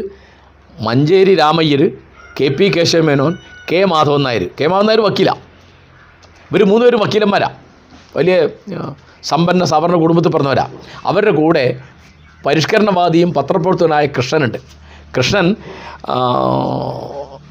വള്ളുവനാട്ടുകാരനാണ് അല്ല ചാവക്കാട്ടുകാരനാണ് അദ്ദേഹത്തിന്റെ ഭാര്യ കൂടെയൊക്കെ തലശ്ശേരിയാണ്. തലശ്ശേരിയൊക്കെ വലിയ ബന്ധമുണ്ട് അദ്ദേഹത്തിന്. ചാവക്കാട്ടുകാരനാണ്. അദ്ദേഹം അന്ന് കോഴിക്കോട്ടുണ്ട് അദ്ദേഹത്തെയും കൂട്ടി നടന്നു പോകുന്നു. മാത്രമല്ല ഈ ബോർഡ് ഇവരെടുത്ത് വലിച്ചെറിഞ്ഞു. ആയിരത്തി തൊള്ളായിരത്തി പതിനേഴിൽ ആർക്കും ഒന്നും ചെയ്യാൻ പറ്റിയില്ല. ആ നടക്കാനുള്ള സ്വാതന്ത്ര്യം അങ്ങനെ നടപ്പായി. ആരും അതിനെപ്പറ്റി ഒന്നും ചോദിച്ചില്ല. ആലോചിച്ച് നോക്കൂ. അപ്പോൾ കോഴിക്കോടിന്റെ ഒരു പെരുമയെ പറ്റിയാണ് ഞാൻ പറഞ്ഞത്. അതിന്റെ ഒരു യോഗ്യതയെ പറ്റിയാണ് അപ്പോൾ ഈ കാലത്ത് ഇരുപതാം നൂറ്റാണ്ടിന്റെ തുടക്കത്തിൽ തന്നെ കോഴിക്കോട് എത്ര പ്രബുദ്ധമാണെന്ന് കാണിക്കുന്നത്. അപ്പോൾ ഞാൻ എന്റെ ചെറിയൊരു ഉദാഹരണം പറയാം. ഇപ്പോൾ വിക്ടോറിയ ജൂബിലി അതായത് ക്യൂൻ വിക്ടോറിയയുടെ ഭരണത്തിന്റെ ജൂബിലി ആഘോഷിക്കാൻ വേണ്ടി ടൗൺ ഹാളുകൾ ഉണ്ടാക്കി. ബ്രിട്ടീഷ് ഗവൺമെന്റ് പല ഭാഗത്ത്. ഇപ്പോൾ തിരുവനന്തപുരത്ത് ഉണ്ടാക്കി അതിന് പേര് വി ജെ ടി ഹാൾ എന്നാണ് വിക്ടോറിയ ജൂബിലി ടൗൺ ഹാൾ ഇപ്പോൾ അതിന്റെ പേര് അയ്യങ്കാളി ടൗൺ ഹാൾ എന്നാണ് കോഴിക്കോട്ട് ബി ജെ ടി ഹാളാണ് ഉണ്ടാക്കിയത്. പക്ഷേ കോഴിക്കോട്ടുകാർ ആരും ഒരിക്കലും ആ വാക്കേ പറഞ്ഞില്ല. അവരെന്ത് പറഞ്ഞു? ടൗൺ ഹാൾ എന്ന് പറഞ്ഞു. ആണോ? കാരണം ആ മനസ്സ് വേറെയാ. രാജാധിപത്യത്തോട് സാമ്രാജ്യത്വത്തോട് കോളനി വാഴ്ചയോട് എതിർത്ത് നിൽക്കുന്ന ഒരു മനസ്സ് എന്നും കോഴിക്കോടിനുണ്ട് അപ്പോൾ ഗാന്ധി ആദ്യം കരുത്തെടുത്ത് കോഴിക്കോട്ടാണ് അപ്പോൾ അത് അദ്ദേഹത്തിന്റെ നിസ്സാകരണ പ്രസ്ഥാനവും ഖിലാഫത്തിന്റെ ഒക്കെ ഭാഗമായിട്ടാണ് ഗാന്ധി വരുന്നത്. ഗാന്ധി ടൗൺ ഹാളിൽ പ്രസംഗിക്കും. അദ്ദേഹം നടന്നുപോയ വഴിക്ക് കോഴിക്കോട് കോഴിക്കോട് ആ നടന്നുപോയ വഴിക്ക് ഗാന്ധി റോഡ് ഇന്ന് നാട്ടുകാർ പേരിട്ടതാണ് ബാക്കിയുള്ള സ്ഥലങ്ങളിലൊക്കെ മഹാത്മാഗാന്ധി റോഡ് എന്നൊരു എം ജി റോഡ് എന്ന് പറയും. കോഴിക്കോട് അങ്ങനല്ല കോഴിക്കോട് ഗാന്ധി റോഡ് എന്നാണ് പേര്. അതിന് ചുരുക്കമൊന്നുമില്ല. അപ്പോൾ ആ ടൗൺ ഹാളിനെ വി ജെ ടി ഹാൾ എന്ന് വിളിക്കാതെ ടൗൺ ഹാൾ എന്ന് വിളിക്കുന്നിടത്ത് കോഴിക്കോടിന്റെ ഒരു ഒരു ഒരു ഒരു മനസ്സുണ്ട് എന്നാണ് ഞാൻ പറയുന്നത്. അങ്ങനെ കോഴിക്കോട്ട് പലതിന്റെയും തുടക്കം എന്ന് പറയുന്നത് ഇപ്പോൾ വേറൊരു കാര്യം ആലോചിച്ച് നോക്കൂ.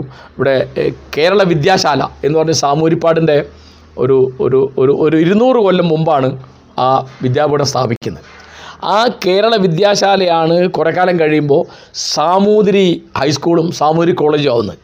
ആ സാമൂതിരി കോളേജാണ് പിന്നെ ഒരു പത്തൊൻപത് കൊല്ലം മുമ്പ് ഗുരുവായൂർ കോളേജ് ആവുന്നത് ഇപ്പോൾ ഈ അടുത്താണ് അതിന്റെ പേര് സാമൂതിരി ഗുരുവായൂർ കോളേജ് എന്നാക്കിയത് ഞാൻ അവിടെ പഠിച്ചാണ്.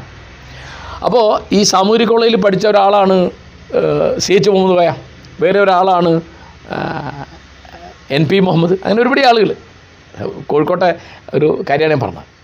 അപ്പോൾ ഇവിടെ വലിയ വിദ്യാകേന്ദ്രങ്ങളുണ്ട്. Malabar Christian college Devagiri college എത്ര എത്രയെങ്കിലും. അതിൽ ശ്രദ്ധിക്കേണ്ട ഒരു കാര്യം ആയിരത്തി തൊള്ളായിരത്തി നാൽപ്പത്തി എട്ടിൽ ഫാറൂഖ് കോളേജ് സ്ഥാപിതമായി. അപ്പോൾ അതിൽ പ്രധാന കാര്യം ആധുനികവും മതേതരവും ആയ വിദ്യാഭ്യാസത്തിലേക്ക് കേരളത്തിലെ മുസ്ലിങ്ങൾ ഉണരുന്നതിന്റെ പ്രതിരൂപമാണ് ഫാറൂഖ് കോളേജ്. അതിനെ ദക്ഷിണേന്ത്യയിലെ അലിഗഡ് എന്നാണ് വിളിക്കുക. ആയിരത്തി തൊള്ളായിരത്തി നാൽപ്പത്തെട്ടിലാണ് ഫാറൂഖ് കോളേജ് വരുന്നത്. ഫാറൂഖ് കോളേജ് സ്ഥാപിക്കുന്ന കമ്മിറ്റിയുടെ സെക്രട്ടറി എന്ന് പറയുന്നത് കെ എം സിദി സായിബ. അപ്പോൾ അതിലൊരു ചെറിയ കാര്യം ഓർക്കേണ്ടതുണ്ട്. ഈ ആയിരത്തി തൊള്ളായിരത്തി ഇരുപത്തി രണ്ട് മുതൽ മുപ്പത്തി നാല് വരെ പ്രവർത്തിക്കുന്ന ഒരു പരിഷ്കരണ പ്രസ്ഥാനമാണ് മുസ്ലിം ഐക്യസംഘം. മുസ്ലിം ഐക്യസംഘത്തിന്റെ സ്ഥാപക നേതാക്കന്മാരെന്ന് പറയുന്നത് ഒന്ന് കെ എം മൗലവിയാണ്. വേറെ ഒന്ന് സീതി സാഹിബിന്റെ പിതാവ് സീദി മുഹമ്മദാണ്. വേറെ ഒന്ന് മണപ്പാട് കുഞ്ഞോമാജി. അദ്ദേഹത്തിന്റെ സെക്രട്ടറി ആയിരുന്നു ആ പന്ത്രണ്ട് കൊല്ലവും മണപ്പാട് കുഞ്ഞോമാജി. അദ്ദേഹത്തെ പറ്റി പുസ്തകമുണ്ട് മണപ്പാടിനും കേരളീയ നവോത്ഥാനവും എന്ന് പറഞ്ഞിട്ട്. ഭാഷാ ഇൻസ്റ്റിറ്റ്യൂട്ട് അടിച്ച. എന്റെ സുഹൃത്ത് കാതിയാളം ഒവോക്കർ എഴുതിയ പുസ്തകം. അപ്പോൾ മുപ്പത്തിനാലിൽ അതിന്റെ പ്രവർത്തനം അവസാനിപ്പിച്ചു. പിന്നെ അതിന്റെ സമ്പത്ത് കൂടി സ്വരൂപിച്ചിട്ടാണ് ഫാറൂഖ് കോളേജ് സ്ഥാപിക്കുന്നത്. അപ്പോൾ ഫാറൂഖ് കോളേജ് വരുന്നതോടുകൂടി ഈ ഇംഗ്ലീഷ് വിദ്യാഭ്യാസം ഹറാമാണ് എന്നുള്ള ഒരു നിലപാട് പൂർണമായി ഇല്ലാതെയായി. മതേതര വിദ്യാഭ്യാസം അത് ദുന്യവിയായ വിദ്യാഭ്യാസം ലൗകികമായ വിദ്യാഭ്യാസം ആവശ്യമില്ല എന്നുള്ളത് മാറി. അതാണ്. ദക്ഷിണേന്ത്യയിലെ അലിഗഡ് എന്ന് പറയുന്നത്. അപ്പോൾ അലിഗഡ് പ്രസ്ഥാനം ആരംഭിച്ച സർ സയ്യിദ് അഹമ്മദ് ഖാൻ അന്നത്തെ മുസ്ലിം പുരോഹിതന്മാരുടെ ഭാഷയിൽ കാഫറായിരുന്നു എന്താ കാരണം? അദ്ദേഹം ഇംഗ്ലീഷ് പഠിക്കണം എന്ന് പറഞ്ഞു ആധുനികമായ വിദ്യ അഭ്യസിക്കണം എന്ന് പറഞ്ഞു ശാസ്ത്രം പഠിക്കണം എന്ന് പറഞ്ഞു. അപ്പോൾ അങ്ങനെ പറയാൻ പാടുണ്ടോ? അതിന്റെ ആവശ്യമില്ലല്ലോ. കാരണം മതം മാത്രം പഠിച്ചാൽ മതി ഖുർആാനും ഹദീസും മാത്രം പഠിച്ചാൽ മതി അതിന്റെ ചരിത്രം പഠിച്ചാൽ മതി. വേറെ ഒന്നും പഠിക്കേണ്ട ആവശ്യമില്ല. മറ്റൊക്കെ പഠിക്കുന്ന എന്താണ്? അതൊരു കാഫറിന്റെ പണിയാണെന്ന് അപ്പോൾ അങ്ങനെ പിന്നെ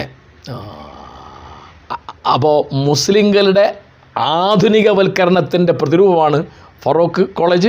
ഫറൂഖ് കോളേജ് അത് കോഴിക്കോട്ടാണ് എന്ന് ആലോചിക്കാം പിന്നെ അക്കാലത്ത് അനവധി ആളുകൾ ഇപ്പോൾ വേറൊരു പ്രധാനപ്പെട്ട ഒരു കാര്യം കോട്ടയ്ക്കൽ ആരോഗ്യശാല.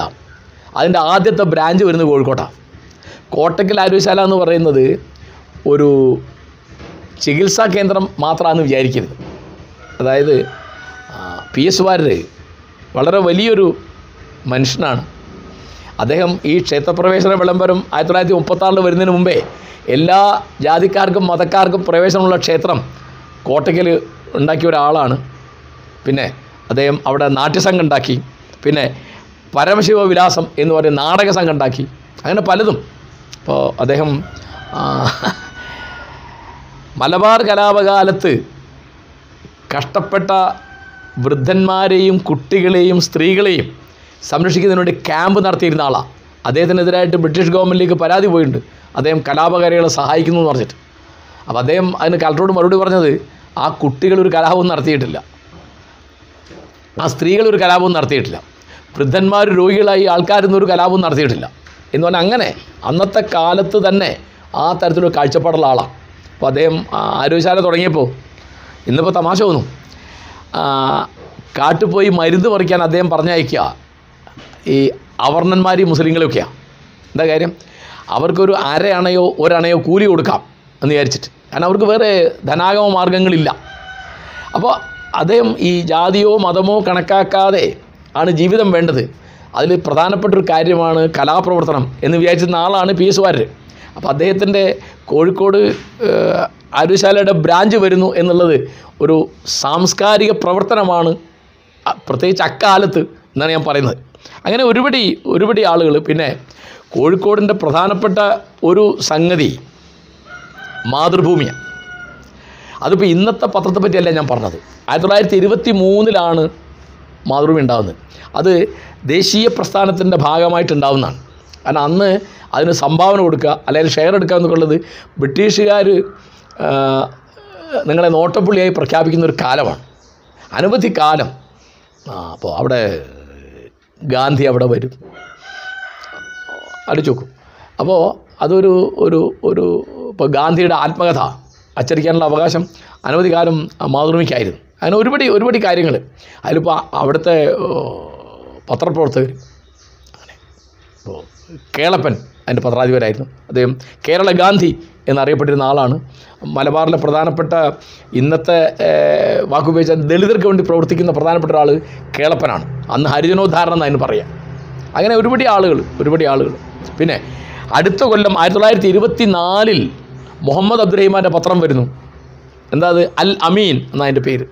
അബ്ദുറഹിമാനും മൊയ്തു മൗലവിയാണ് അങ്ങനെ അവർ അവരുടെ ലോഡ്ജിന്റെ പേര് അൽ അമീൻ എന്നാണ് അൽ അമീൻ എന്ന് പറഞ്ഞാൽ വാക്കിനർത്ഥം വിശ്വസ്തൻ എന്നാണ് അത് മുഹമ്മദ് നബിയുടെ ഒരു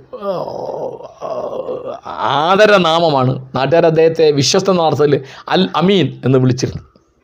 ഒരു നബിദിനത്തിനാണ് ആ പത്രം പ്രവർത്തനം ആരംഭിച്ചത്. ആയിരത്തി തൊള്ളായിരത്തി ഇരുപത്തി നാലിലാണ് അത് തുടക്കത്തിൽ ആഴ്ചയിൽ രണ്ട് ദിവസം പിന്നെ ആഴ്ചയിൽ മൂന്ന് ദിവസം ചിലപ്പോൾ ആഴ്ചയിൽ ഒന്ന് ചിലപ്പോൾ രണ്ടാഴ്ചയിൽ ഒന്ന് ചിലപ്പോൾ നാല് ദിവസം അടുപ്പിച്ച്. അങ്ങനെ ഏതാണ്ട് ആയിരത്തി തൊള്ളായിരത്തി മുപ്പത്തി രണ്ട് വരെ അഞ്ചെട്ട് കൊല്ലം അത് പ്രവർത്തിച്ചു എന്നാണ് ഞാൻ മനസ്സിലാക്കുന്നത്. അപ്പോൾ അതിൽ അബ്ദുറഹിമാൻ എത്ര വലിയ ഒരു നേതാവായിരുന്നു. ഏതളവിലുള്ള സ്വാതന്ത്ര്യ സമര പ്രവർത്തകനായിരുന്നു. ഏതളവിലുള്ള സാമൂഹ്യ പരിഷ്കർത്താവായിരുന്നു. ഏത് അളവിൽ അദ്ദേഹം ഇവിടുത്തെ മതേതര ബോധത്തെ ഉണർത്തിയെടുത്തു എന്നുള്ളത് ചരിത്രത്തിന്റെ ഭാഗമാണ്. അദ്ദേഹത്തെ പറ്റി ധാരാളം പുസ്തകങ്ങളുണ്ട്. അദ്ദേഹത്തിന്റെ അദ്ദേഹത്തിന്റെ പേരിൽ സിനിമ വന്നിട്ടുണ്ട്. അനവധി കാര്യങ്ങളുണ്ട്. അപ്പോൾ കോഴിക്കോടിന്റെ പ്രസിദ്ധികളിൽ ഒന്ന് അബ്ദുറഹിമാന്റെ പ്രവർത്തന മേഖലയാണെന്നുള്ള അദ്ദേഹം മരിച്ചത് കോഴിക്കോട്ടാണ്. കൃത്യമായിട്ട് പറഞ്ഞാൽ അദ്ദേഹം അന്ന് മുക്കത്ത് വന്നു. മുക്കത്തൊരു തോണിയിൽ കൊടിയത്തൂർ വന്നു. അദ്ദേഹത്തിന്റെ വിടവാങ്ങൽ പ്രസംഗം ഉണ്ടായത് കൊടിയത്തൂരാണ്. കൊടിയത്തൂരിന് ആ പ്രസംഗം കഴിഞ്ഞ് പോകുന്ന വഴിക്ക് പൊറ്റശ്ശേരിൽ വെച്ചാണ് അദ്ദേഹം ഹൃദയസ്തംഭനം മൂലം മരിച്ചത്. കോഴിക്കോട്ട് കണ്ണമ്പറമ്പിലാണ് അദ്ദേഹത്തെ അടക്കിയത്. പിന്നെ മൊയ്തുമോലി ജീവകാലം മുഴുവൻ പിന്നീട് കോഴിക്കോട്ടായിരുന്നു. മൊയ്തുമോലി വരുന്നത് അദ്ദേഹം പൊന്നാനിക്കാരനാണ്. അദ്ദേഹത്തിന്റെ ബാപ്പ കമ്മൂട്ടിമരക്കാർ ഒരു പണ്ഡിത മതപണ്ഡിതനും എഴുത്തുകാരനൊക്കെ ആയിരുന്നു. മാപ്പിളപ്പാട്ടൊക്കെ എഴുതിയ അദ്ദേഹം. അദ്ദേഹം ഒരു പരിഷ്കരണവാദിയായിരുന്നു.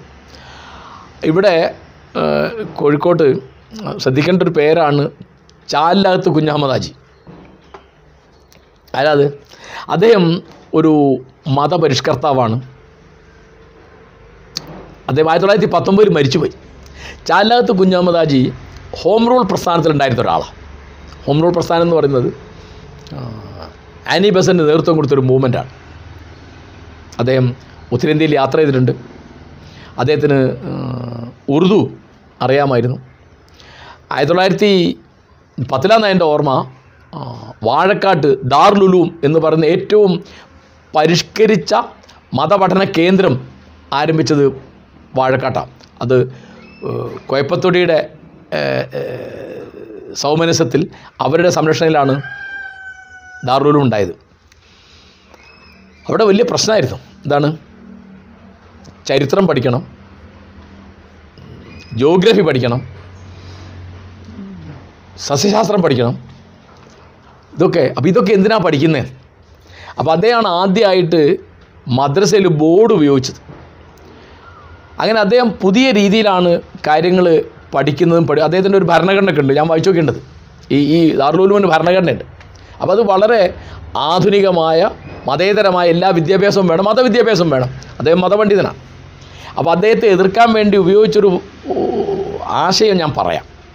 അപ്പോൾ ബോർഡിന്റെ മുകളിൽ ചോക്ക് കൊണ്ട് എഴുതുകയാണ്. പണ്ട് അങ്ങനെ ഇല്ല പണ്ട് ബ്ലാക്ക് ബോർഡില്ല ചോക്കില്ല മദ്രസയിലൊന്നും ഉപയോഗിക്കുന്നില്ല. അപ്പോൾ ഖുർആൻ വചനങ്ങൾ ബോർഡിന് മുകളിൽ എഴുതിയാൽ അത് അതിന്റെ പൊടി നിലത്ത് വീഴുമല്ലോ. അപ്പോൾ അത് ചവിട്ടിപ്പോവും. അപ്പോൾ അത് ഹുർമത്തുകേടാണ് അത് ബഹുമാനക്കുറവാണ് എന്ന് പറഞ്ഞ സമരം തുടങ്ങിയത്. ആലോചിച്ച് നോക്കും. അപ്പോൾ അവിടെ ചിത്രം വരച്ച പുസ്തകങ്ങളുണ്ട് എന്നാ മൃഗങ്ങളുടെ ചിത്രം. മൃഗങ്ങളുടെ ചിത്രം വരയ്ക്കാൻ പാടില്ല. എന്താ? മൃഗങ്ങളുടെ ചിത്രം വരച്ചാൽ അത് നാളെ ആഹ്റത്തിൽ പരലോകത്ത് വെച്ച് അള്ളാഹു അതിന് ജീവനിടാൻ പറയുന്ന ഒരു കാക്കയുടെ ചിത്രം വരച്ചു. അല്ലെങ്കിൽ ഒരു മുയലിന്റെ ചിത്രം വരച്ചു. അപ്പോൾ ആലോചിച്ച് നോക്കൂ. അള്ളാഹു ഇത്ര ബുദ്ധിയില്ല ഒരു മനുഷ്യൻ വരച്ച ചിത്രം കണ്ടിട്ട് നീ ഇതിന് ജീവൻ കൊടുക്കുന്നു മനുഷ്യനോട് പറയും അള്ളാഹു ഇതൊക്കെയാണ് പഠിപ്പിക്കുന്നത്. അങ്ങനെ ഇവിടുന്ന് ഈ ബഹളം അവിടെ വിദ്യാർത്ഥിയായി ചേർന്ന ആളാണ് മൊയ്തു മൗലവി. ചാലാത്ത് കുഞ്ഞാമദാജിയുടെ വിദ്യാർത്ഥിയായിട്ട് ഈ ദാർലുലൂമിൽ പരിഷ്കരിച്ച മതപഠന കേന്ദ്രത്തിൽ വന്ന് ചേർന്ന ആളാണ് മൊയ്തു മൗലവി. പിന്നെ അദ്ദേഹം ഇവിടുന്ന് പോയിട്ട് തന്നെ ഇവിടെ പന്നിയങ്കരയിലാണ് ചാലാത്ത് കുഞ്ഞാമദാജി പിന്നെ ഒരു മതപാഠശാല നടത്തിയിരുന്നത്. ഇന്നും അതിന്റെ ആ പഴയ കാലത്തിന്റെ പ്രൗഢിയുടെ ചില അസ്തമയ ശോഭയൊക്കെ വാഴക്കാട്ടുണ്ട്. മൊയ്തു മൗലിയെ പറ്റി ഒരു ഞങ്ങളൊരു ഡോക്യുമെന്ററി എടുത്തിരുന്നു. ഞാനാണ് എന്റെ തിരക്കത്ത് എഴുതിയത്. ആ ഡോക്യുമെന്ററിൽ കാര്യങ്ങളൊക്കെ വിശദമായിട്ട് പറഞ്ഞിട്ടുണ്ട്. ആ ഡോക്യുമെന്ററി കാലത്തിന്റെ സാക്ഷി ക്ഷമിക്കണം നൂറ്റാണ്ടിന്റെ സാക്ഷി എന്നാണ് അതിന്റെ പേര്. ആ കാരണം മൊയ്തു മൗലവി ആയിരത്തി എണ്ണൂറ്റി എൺപത്തി അഞ്ചിൽ ജനിച്ചു. കോൺഗ്രസിൽ ജനിച്ച കൊല്ലാണ് മൊയ്തു മൗലവി ജനിക്കുന്നത്. ആയിരത്തി തൊള്ളായിരത്തി തൊണ്ണൂറ്റി അഞ്ചിൽ നൂറ്റിപ്പത്താമത്തെ വയസ്സിലാണ് മൗലവി മരിക്കുന്നത്. അതുകൊണ്ട് നൂറ്റാണ്ടിന്റെ സാക്ഷി എന്നാണ് അതിന്റെ പേര്. അത് യൂട്യൂബിൽ കിട്ടും. അപ്പോൾ ഞാൻ പറഞ്ഞത് ഈ ചാലാത്ത് കുഞ്ചാമാജിയുടെ ഈ മൊയ്തു മൗലവിയുടെ ഈ അബ്ദുറഹിമാന്റെ കേളപ്പന്റെ കേശവമേനോന്റെ ഒക്കെ പ്രവർത്തന മേഖലയാണ്. ആ കാലത്ത് പുറത്തു വന്ന് ഇവിടെ കൂടുന്ന ഒരാൾ സഞ്ജയനാണ്. സഞ്ജയൻ എന്ന് പറയുന്നത് ക്രിസ്ത്യൻ കോളേജിൽ ഇംഗ്ലീഷിന്റെ പ്രൊഫസറായിരുന്നു. അദ്ദേഹത്തിന്റെ ശരിക്കുള്ള പേര് രാമുണ്ണി മേനോൻ എന്നാണ്. അദ്ദേഹത്തിന്റെ തൂലിയ നാമാണ് സഞ്ജയൻ. അദ്ദേഹം ഒരു ഗാന്ധിയുടെ അനുയായിയായിരുന്നു ദേശീയ പ്രസ്ഥാനത്തിന് വേണ്ടി ധാരാളം എഴുതിയിട്ടുണ്ട്. വലിയ തമാശക്കാരനാണ്. സഞ്ജയൻ ആറേഴ് വോള്യമുണ്ട് അതൊക്കെ മുഴുവൻ നർമ്മലേഖനങ്ങളാണ്. അദ്ദേഹത്തിന്റെ മാസിക തമാശ മാസികയായിരുന്നു അദ്ദേഹത്തിനോട് ഭാസ്കർ എന്നൊരു കാർട്ടൂണിസ്റ്റായിരുന്നു അങ്ങനെ.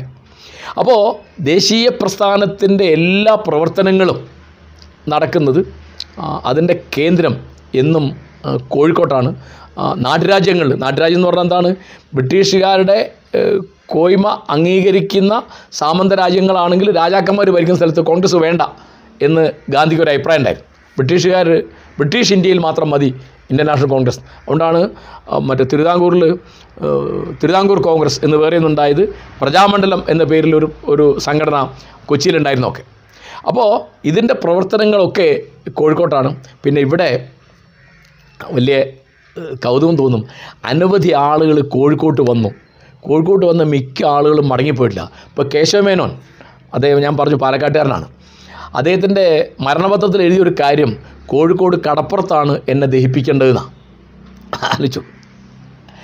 ഇവിടെ ഈ പറഞ്ഞ സഞ്ജയൻ ബഷീർ അദ്ദേഹം തിരുവിതാംകൂറുകാരനാണ് വൈക്കം മുഹമ്മദ് ബഷീർ എന്ന് പറയുന്ന തിരുവിതാംകൂർ നാട്ടുരാജ്യത്തെ പ്രജയായിട്ട് ജനിച്ച ആളാണ്.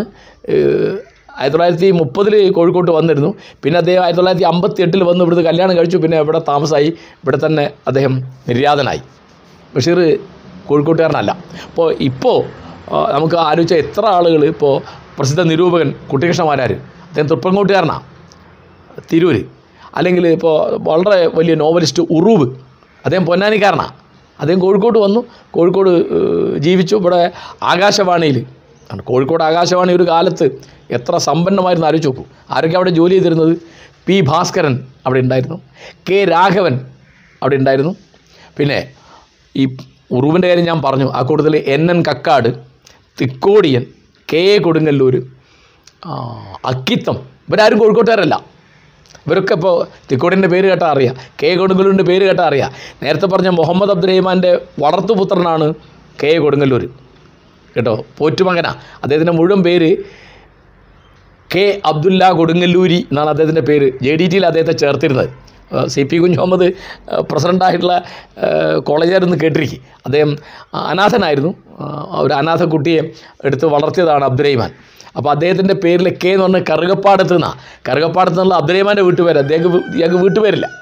അപ്പം അങ്ങനെ ഇവർ പിന്നെ ഉറൂബ് അദ്ദേഹം മരിച്ചതും മറവാ മറ്റേ ദഹിപ്പിച്ചൊക്കെ കോഴിക്കോട്ടാണ് കോഴിക്കോട്ടുകാരൻ എന്ന് പറയാൻ കൃത്യമായിട്ട് പറയാവുന്ന ഒരു എഴുത്തുകാരുള്ളത് എസ് കെ പൊറ്റക്കാടാണ് അദ്ദേഹം കോഴിക്കോട് അതിരാണിപ്പാടം എന്ന് അദ്ദേഹം നോവലിൽ പറയില്ല. കോഴിക്കോട് ജനിച്ചു വളർന്ന ആളാണ്. പിന്നെ എൻ പി മുഹമ്മദ് കോഴിക്കോട്ടുകാരനാണെന്ന് പറയാം. അദ്ദേഹത്തിന് കുറച്ചൊരു പരപ്പനങ്ങാടി ബന്ധമുണ്ട്. പക്ഷേ അദ്ദേഹം എണ്ണപ്പാടത്തുകാരനാണ്. പിന്നെ അരുചോക്കു തൃക്കോട്ടൂർക്കാരൻ നമ്മുടെ യു എ ഖാദർ. അദ്ദേഹം തൃക്കോട്ടൂർ എന്ന് പറഞ്ഞാൽ തിക്കോടിയ. ഇവിടെ വന്ന് ഇവിടെ താമസിക്കും ഇവിടെ ജീവിക്കും ഇവിടെ മരിക്കും. പിന്നെ അപ്പോൾ കോഴിക്കോടൻ എന്ന പേരിൽ എഴുതുന്ന സിനിമാ നിരൂപകൻ ഉണ്ടായിരുന്നു. അദ്ദേഹം അദ്ദേഹത്തിന്റെ പേര് അപ്പുക്കുട്ടൻ. പാലക്കാട്ടുകാരനായ ആളാണ് കോഴിക്കോടൻ എന്നുള്ള പേരിൽ നിരൂപണങ്ങളും പുസ്തകങ്ങളും ഒക്കെ എഴുതുന്നത്. അങ്ങനെ ഒരുപടി ആളുകൾ അപ്പോൾ ഇവിടെ ഞങ്ങൾ പറയാറുണ്ട് കോഴിക്കോട്ട് വന്നിട്ട് തിരിച്ചുപോയ രണ്ടാളേ ഉള്ളൂ. അത് ഒന്ന് ബാലാമണിയമ്മയും വേറൊന്ന് അഴീക്കോട് മാഷുമാണ് വേറെ ആരും മടങ്ങിപ്പോയിട്ടില്ല ഇപ്പോൾ ഇപ്പോഴുള്ള പ്രധാനപ്പെട്ട ഒരാൾ എം ടി വാസുനായർ അദ്ദേഹം കോഴിക്കോട്ടുകാരനല്ല അദ്ദേഹം കൂടല്ലൂർക്കാരനാണ് അദ്ദേഹം കോഴിക്കോട്ടുകാരനായി കഴിഞ്ഞു. അപ്പോൾ കോഴിക്കോട് വന്നാൽ അത് വിട്ടുപോകാൻ തോന്നില്ല. കാരണം ഇവിടുത്തെ ഒരു മനുഷ്യപ്പറ്റ് ഇവിടുത്തെ ആളുകളുടെ നന്മ ആളുകളുടെ സൽക്കാര പ്രിയത. പിന്നെ കോഴിക്കോടിന്റെ ഭക്ഷണ സംസ്കാരത്തെപ്പറ്റി എത്രയെങ്കിലും പറയാനുണ്ട്. അപ്പോൾ ഞാൻ ഒരു ഒറ്റ ഇത് പറയാം. ഇവിടെ കുറ്റിച്ചിറയിലെ ഭക്ഷണത്തെ പറ്റിയൊക്കെ പറയുമ്പോൾ കോഴിക്കോടിന്റെ പാചകത്തെ പറ്റി പറയുമ്പോൾ ഒക്കെ ഒരുപടി കാര്യങ്ങൾ പറയാനുണ്ട്. അതിൽ ഞാൻ എപ്പോഴും ഓർക്കുന്ന ഒരു കാര്യം ചട്ടിപ്പത്തിരി എന്നൊരു സാധനം. അത് ഒറ്റ ഒരു ഉദാഹരണം പറയാം. എന്തൊക്കെയുണ്ട് ഇവിടെ? മുട്ടമാല മുട്ട സുർക്ക പിന്നെ ഇറച്ചിച്ചോറ് ബിരിയാണി നെയ്ച്ചോറ്. പിന്നെ കോഴിക്കോട്ടുകാരുടെ വിഭവങ്ങൾ എന്ന് പറയാൻ എത്രയെങ്കിലും. എനിക്ക് അങ്ങനെ പറയാം എനിക്ക് വലിയ കമ്പലാത്തതുകൊണ്ട് അങ്ങനെ പറയാൻ അറിഞ്ഞൂടാ. പിന്നെ കോഴിക്കോട്ട് ഒരു വിളി ഞാൻ പറയാം. കോഴിക്കോട്ടുകാർ വളരെ ഇഷ്ടമായിട്ട് ഒരാളെ വിളിക്കുന്നത് കൂറേ എന്നാണ്. കോഴിക്കോട് നഗരത്തിലൊരു വിളിയ കൂറേ. സുഹൃത്തിനെ വിളിക്കുന്ന എന്താണ് കൂറേ? എവിടാണ് നിങ്ങൾ ചോദിക്കും. കൂറുള്ളവനെ സ്നേഹിതാന്ന് വിളിക്കുക. അതെ. കണ്ടോ? അപ്പോൾ ഇന്നിപ്പോൾ നിങ്ങൾ കോഴിക്കോട് വരുമ്പോൾ അനവധി സംസ്കാരങ്ങൾ ബുദ്ധവിഹാരം ഉണ്ടായിരുന്നു കോഴിക്കോട്. ഇപ്പോഴുണ്ട്. പിന്നെ പാർസികളുടെ ഒരു സമൂഹമുണ്ട്. ഗുജറാത്തികളുടെ ഒരു സമൂഹമുണ്ട്. കോഴിക്കോട് ഒരു തമിഴ് സംഘമുണ്ട്. അനവധി തമിഴന്മാർ ഗുജറാത്തികൾ മറാത്തികൾ പാർസികൾ പിന്നെ മുസ്ലിങ്ങളുടെ ഇടയ്ക്കുള്ള എല്ലാ വിഭാഗങ്ങളും കോഴിക്കോട്ടുണ്ട്. ഇപ്പോൾ മുസ്ലിങ്ങൾ മുസ്ലിങ്ങളായിട്ട് അംഗീകരിക്കാത്ത കൂട്ടരാണ് അഹമ്മദികൾ. അവർക്ക് അഹമ്മദിയ മിഷൻ എന്ന് പറഞ്ഞിട്ട് ഒരു ഓഫീസും പള്ളിയുണ്ട് കോഴിക്കോട്ട്. പിന്നെ പാർ പിന്നെ ഷിയാക്കൾക്ക് പള്ളിയുണ്ട് കോഴിക്കോട്ട്. ഷിയാക്കൾക്ക്. ഒരു നൂറ്റി അമ്പത് മെമ്പർമാരുള്ള ഒരു പള്ളിയാണ് ഞാനൊരിക്കലും അവിടെ കാണാൻ പോയപ്പോൾ അവർ എന്നോട് പറഞ്ഞത്. അപ്പോൾ അപ്പോൾ ആ മൂന്നാലിങ്കൽ എന്ന് പറഞ്ഞ സ്ഥലത്ത് ബുദ്ധവിഹാരം ഉണ്ടായിരുന്നു. പാർസികൾ ശവം ദഹിപ്പിക്കുക അത് മറുകയും ചെയ്യില്ല. അവരെന്താ ചെയ്യുന്നത്? അവരത് പാറപ്പുറത്ത് വയ്ക്കുക മരത്തിന്റെ മുകളിൽ കെട്ടിത്തൂക്കുകയൊക്കെ ചെയ്യുക അതിന് അഞ്ചെട്ട് ഏക്കറുള്ള വലിയ ശ്മശാനം വേണം. ആ ശ്മശാനം ഉണ്ട് വെസ്റ്റയിൽ അപ്പോൾ കോഴിക്കോട് നമ്മളിന്ന് നടക്കുമ്പോൾ പല തരത്തിലുള്ള രുചികൾ പല തരത്തിലുള്ള ഭക്ഷണം പല തരത്തിലുള്ള വേഷം പല ഭാഷകൾ പല തരത്തിലുള്ള സംസ്കാരങ്ങൾ അവരൊക്കെ ഇപ്പോൾ ആലോചിച്ച് നോക്കൂ ഗുജറാത്തി ഹൈസ്കൂളിന്റെ ഹെഡ് മിസ്സസ് ആയിരുന്നു പ്രസിദ്ധയായ മന്ദാഗിനി ടീച്ചർ. അവർ ഗുജറാത്തി ഹൈസ്കൂളുണ്ട് കോഴിക്കോട്ട്.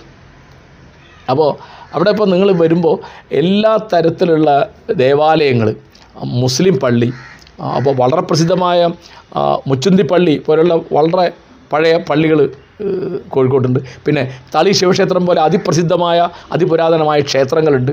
പിന്നെ അതിന്റെയൊക്കെ സമുദായ മൈത്രിയുടെ കാര്യങ്ങളുണ്ട്. ഇത് ഒരിക്കലും ഒരു അബദ്ധവും ഇവർക്ക് പറ്റിയിട്ടില്ല എന്നല്ല. ഇപ്പോൾ മാറാട് കലാപം നടന്നത് ഈ കോഴിക്കോട് നഗരത്തിൽ നിന്ന് പത്ത് കിലോമീറ്റർ അപ്പുറത്താണ്. അങ്ങനെ എന്തെങ്കിലും അബദ്ധം പറ്റുന്നില്ല നമ്മളത് ഉള്ളതില്ല എന്ന് പറയാൻ പാടില്ല. പക്ഷേ ഇതിന്റെയൊക്കെ അപ്പുറത്ത് ജാതിയുടെയും മതത്തിന്റെയും പാർട്ടിയുടെയും പണത്തിന്റെ ഒക്കെ അപ്പുറത്ത് ഒരു സൗഹാർദ്ദത്തിന്റെ ഒരു സ്നേഹത്തിന്റെ ഒരു ഒരുമയുടെ അന്തരീക്ഷം കോഴിക്കോട്ടുണ്ട് ഈ കോഴിക്കോട് നിന്ന് ഉണ്ടായി വന്ന എത്രയെങ്കിലും സിനിമക്കാരുണ്ട് സിനിമ നിർമ്മാതാക്കൾ ഇപ്പോൾ സംഗീതത്തിന്റെ ഏറ്റവും വലിയ ആൾ ബാബുരാജ് അദ്ദേഹം കോഴിക്കോട്ടുകാരനാണ്. പിന്നെ ഇവിടുത്തെ നടന്മാർ ഇപ്പോൾ ഇന്നത്തെ മാമുക്കായെ പറ്റിയോ ഇന്നലത്തെ പപ്പുവിനെ പറ്റിയോ കെ പി ഉമറിനെ പറ്റിയോ അങ്ങനെ അനവധി ആളുകളെ പറ്റി ആലോചിച്ച് നോക്കുക. അപ്പോൾ സാഹിത്യം സംഗീതം നൃത്തം അഭിനയം എല്ലാ പത്രപ്രവർത്തനം എല്ലാ രംഗത്തും സമ്പന്നമായ ഒരു പ്രദേശമാണ് കോഴിക്കോട്. ആ കോഴിക്കോട്ടുകാരാണ് എന്ന് പറയുമ്പോൾ നമുക്കൊരു അഭിമാനം ഉണ്ടാവണമെങ്കിൽ നമ്മൾ ആ തരത്തിലുള്ള അതിന്റെ മഹിമകൾ അതിന്റെ നന്മകൾ ഉയർത്തിപ്പിടിക്കാൻ ശ്രദ്ധിക്കണം. എന്നാണ് എനിക്ക് പറയാനുള്ളത്.